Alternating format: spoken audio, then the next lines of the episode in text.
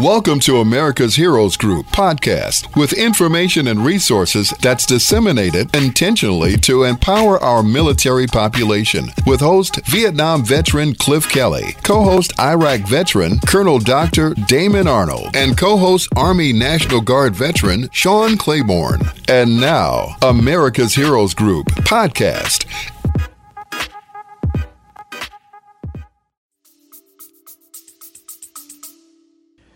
Today we have a, an esteemed panelist. She's been on before, uh, but an incredible, incredible nurse, uh, Adelina Marshall. She is a VA mental health RN and has been helping our veterans uh, for some time.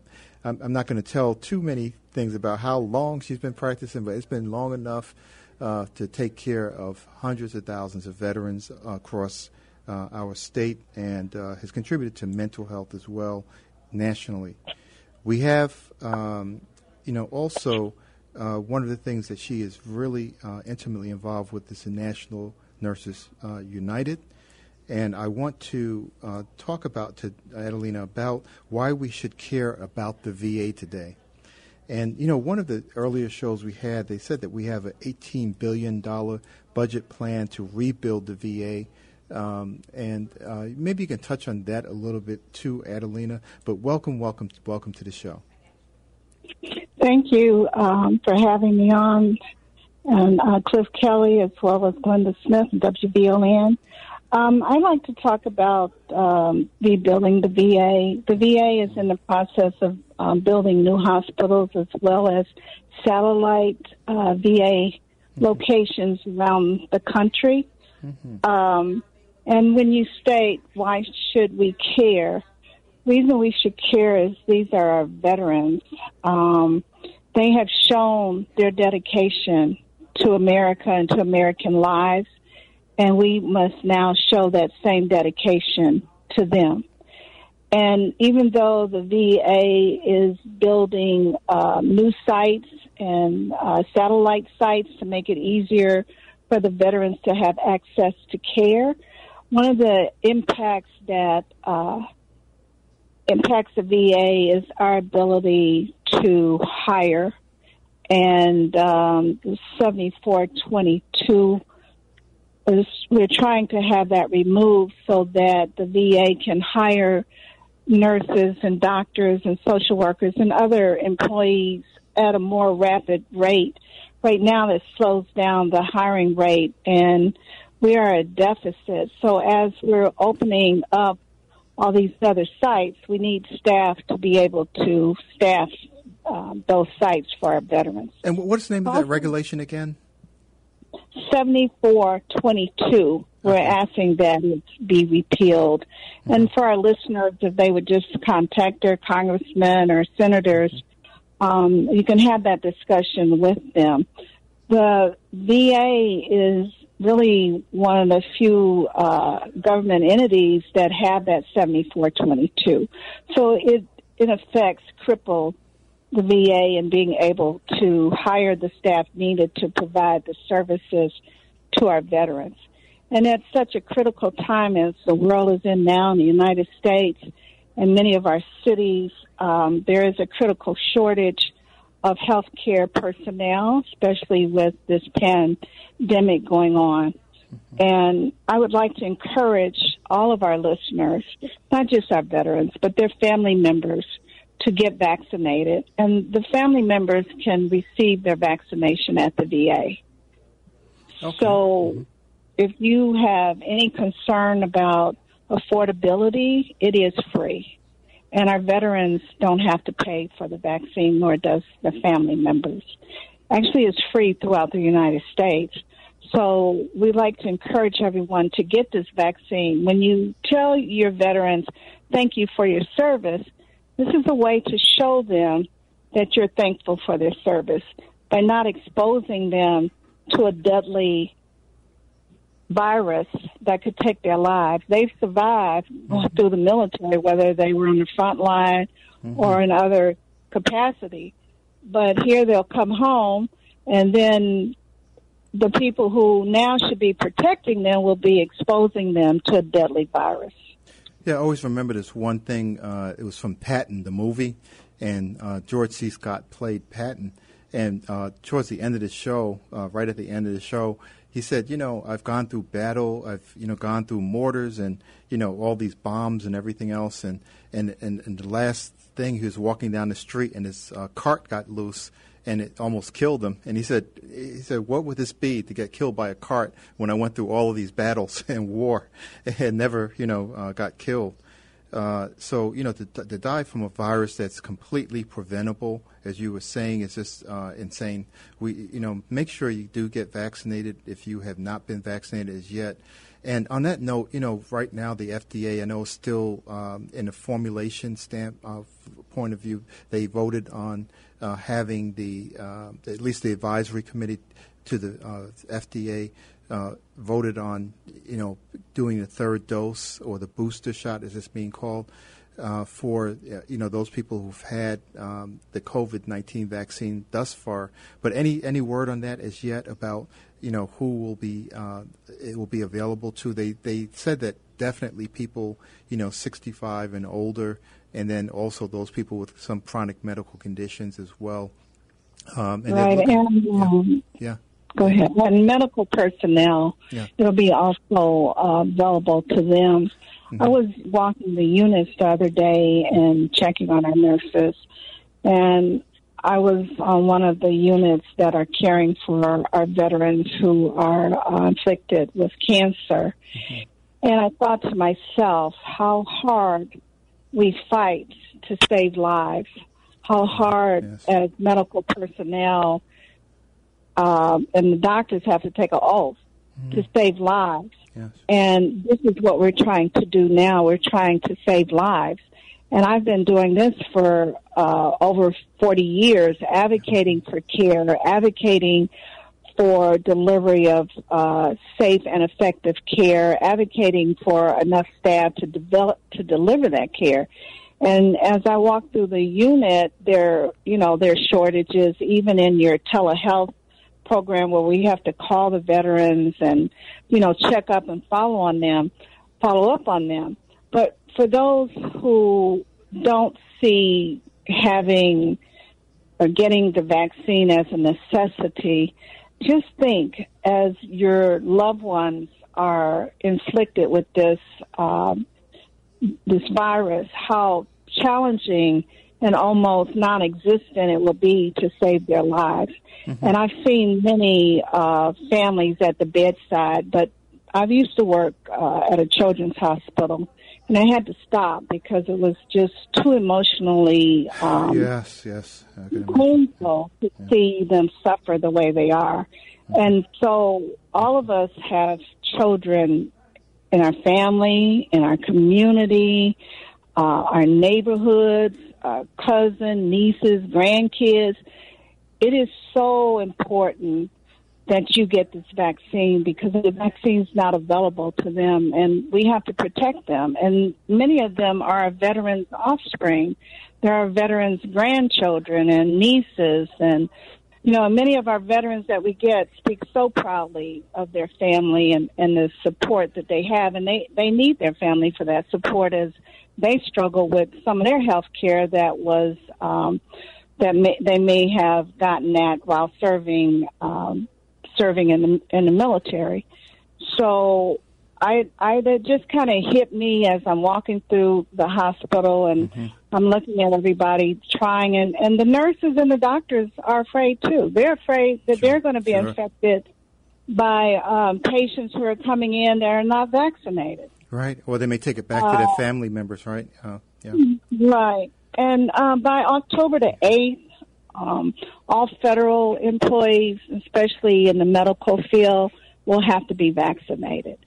So I want our veterans to feel safe hmm. coming into the VA because yeah. we have to be vaccinated. There'll be very few, you know, there's some may have some medical religious reasons for not getting vaccinated, but it'll be very, very few.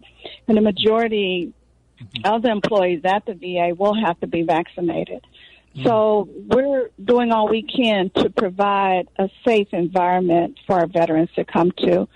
But we also need a safe environment to work in, and we would like to encourage our veterans to come in and to get vaccinated.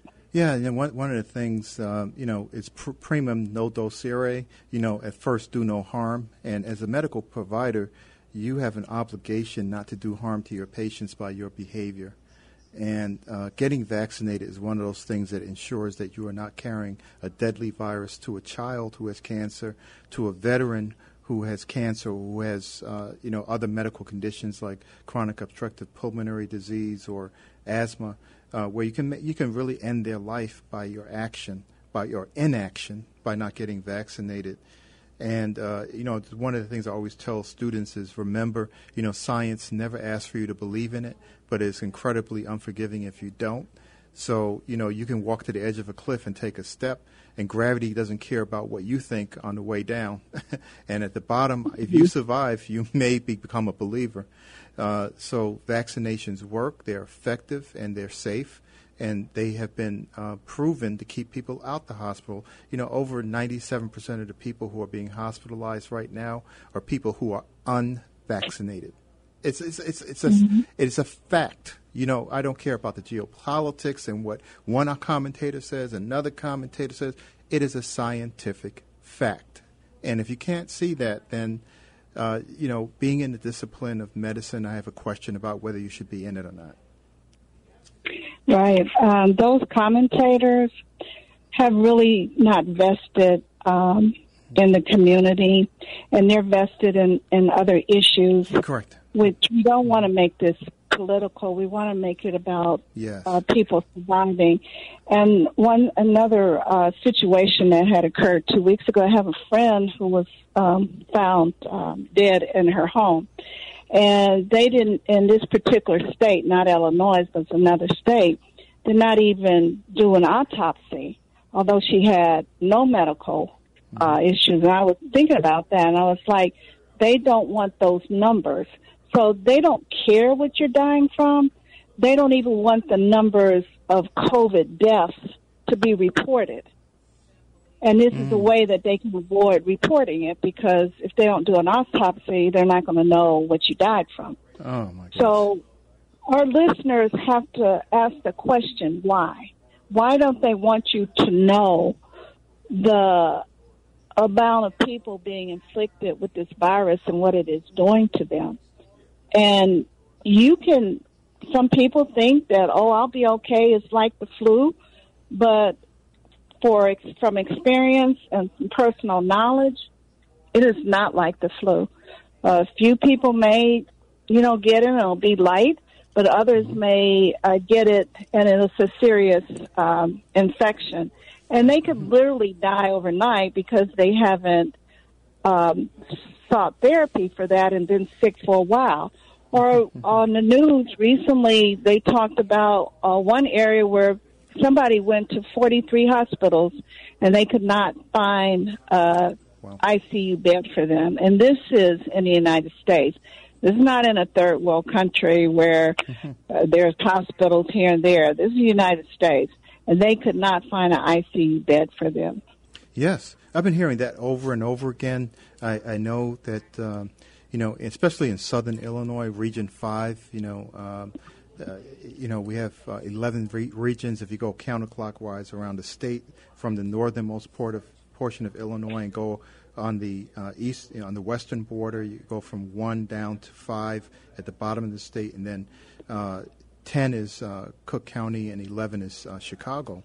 And in Region Five, they are really being hit pretty hard by not having av- availability of hospital beds. Uh, I think that for one, Region 5 has about 20 counties involved that are included in that, and those 20 counties have about 88 ICU beds. And so it's hitting our general population. They're even looking at using the VA hospitals as a backup, uh, to, you know, f- for patients to stay who are not veterans as well. So the VA system is playing a critical role in making sure that we have the reserves and the backup that we need, even for the civilian population right now. This is um, for our listeners. What I would like to have you to think about: we're vested in you. We care about you. We have nothing in the game to keep you to get the vaccine or not. We're urging you to get it because we we're, we care for you. We're invested in your health care. Um, Dr. Arnold and myself have been in medical field for many many years, and I've never seen a time like this. And I'm I'm you know much older. I've been in medical field for for 40 years. I've never seen a time like this. No. So do yourself and your family and your loved ones a favor. Really, is giving them the gift of life by getting the vaccine. Yeah, I've been in uh, the medical field for 40 years. You know, I started right after uh, elementary school. Um, no, just kidding. uh, but but I uh, but I, I, agree with you. You know, uh, this is something that you know I'm sure you've seen it over and over again. I mean, we saw it with uh, things like HIV uh, when it first came in in the 80s. Yeah. You know, it's, it's the same scenario. We're still, we're still talking about saving lives, and um, we're talking about saving the lives of our veterans. And you know, a veteran who can come home, you know, they have spouses at home and, and, and if they're, you know, a senior, uh, they may come in to get something done, and uh, we need to protect them and the families they go back to as well. So it's not it's not just about us. It's about what we do and how it affects other people as well. And so I'm mm-hmm. really glad you brought that up, uh, uh, Adelina. So, you know, so so what what is your vision? You know, uh, now that we have all this money, right, which is not enough, uh, eighteen billion dollars sounds like a lot, uh, but I, I, was actually running um, the Illinois Department of Public Health from 2007 to 2011, and my annual budget was about seven hundred million dollars. So it's just a little bit under, you know, a billion dollars, and that was not enough. so you're talking about mm-hmm. $18 billion for an entire federal system that's 50 states. Uh, you know, all the VA hospitals, the satellites that we want to set up. $18 billion is not as much money as people think it is, uh, you know, in putting a system like that into place. But what will be your vision? What would you, where do you think we need to go?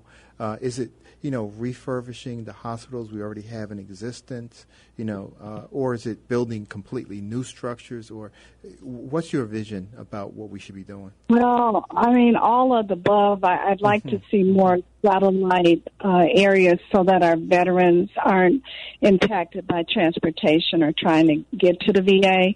We need uh, definitely more staff. Um, out of that money, we also have to have maintenance of, of the buildings. The we just went through a you know a very hot summer. Our uh, air conditioning on some of the units were breaking down and you know having to get those and those are emergency repairs um our you know our veterans um have to be made cared for in an environment that is um safe for them mm-hmm. so i think we need um more education or looking at how can we reach our veterans because we do offer a lot of education but how do we reach our veterans to get them and encourage them to come in when they go to other hospitals, uh, yeah, you're going to get care, but you're not going to get the kind of care that we deliver at the VA. I mean, we we're concerned when our veterans come in and don't have proper clothing. Uh, we're concerned if they're getting ready to go to a long-term program that they don't have a suitcase to pack their items in. And a lot of the staff contributes that to our veterans. Uh, shoes, mm-hmm. um, clothing. You're you're not going to get that at private sector hospitals because we know you. You're just not a number to us. We're vested in you. I, I have veterans who have been coming to to Jesse Brown, where I work at, for over twenty some years, mm-hmm. and I know their families, and I know of their families, and you know, I I asked them how are they doing? How's your son? How's your daughter? Oh, she's going to college. She used my benefits uh, to go to college. I've got one daughter. She's in the medical field. I have somebody else who's going to be. Uh, I think recently a guy told me about a chemical engineer mm-hmm. that may be working for um, one of our our major corporations. And so you're not going to get that in private sector. You know, they're going to do what they have to do, and then you're gone.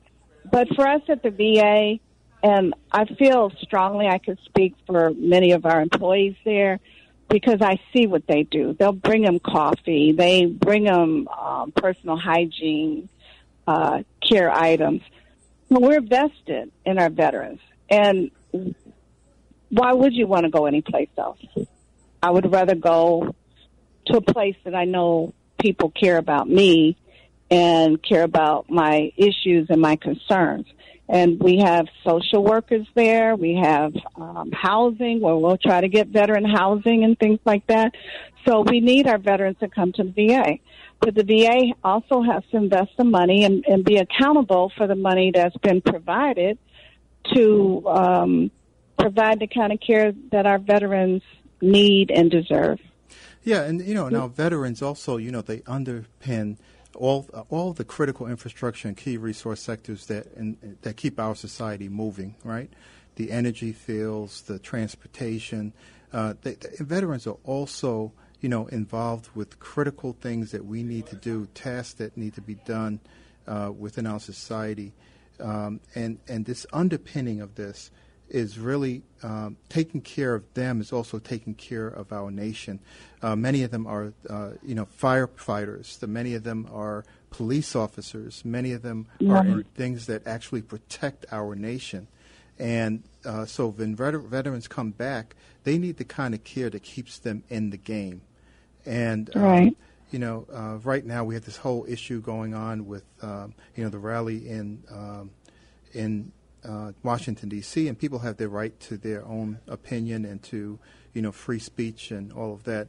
But let us not forget those uh, people who died, uh, who were at the Capitol, and you know maybe they needed some VA services too. We had veterans who served on the special, you know, on the uh, special, uh, you know, Secret Service and uh, special forces that are in D.C. Uh, we yeah. need to be protecting these people because it protects our Constitution and our way of life. Right, you're 100% right. Many of our veterans work at the VA. They're doctors like you, they're nurses.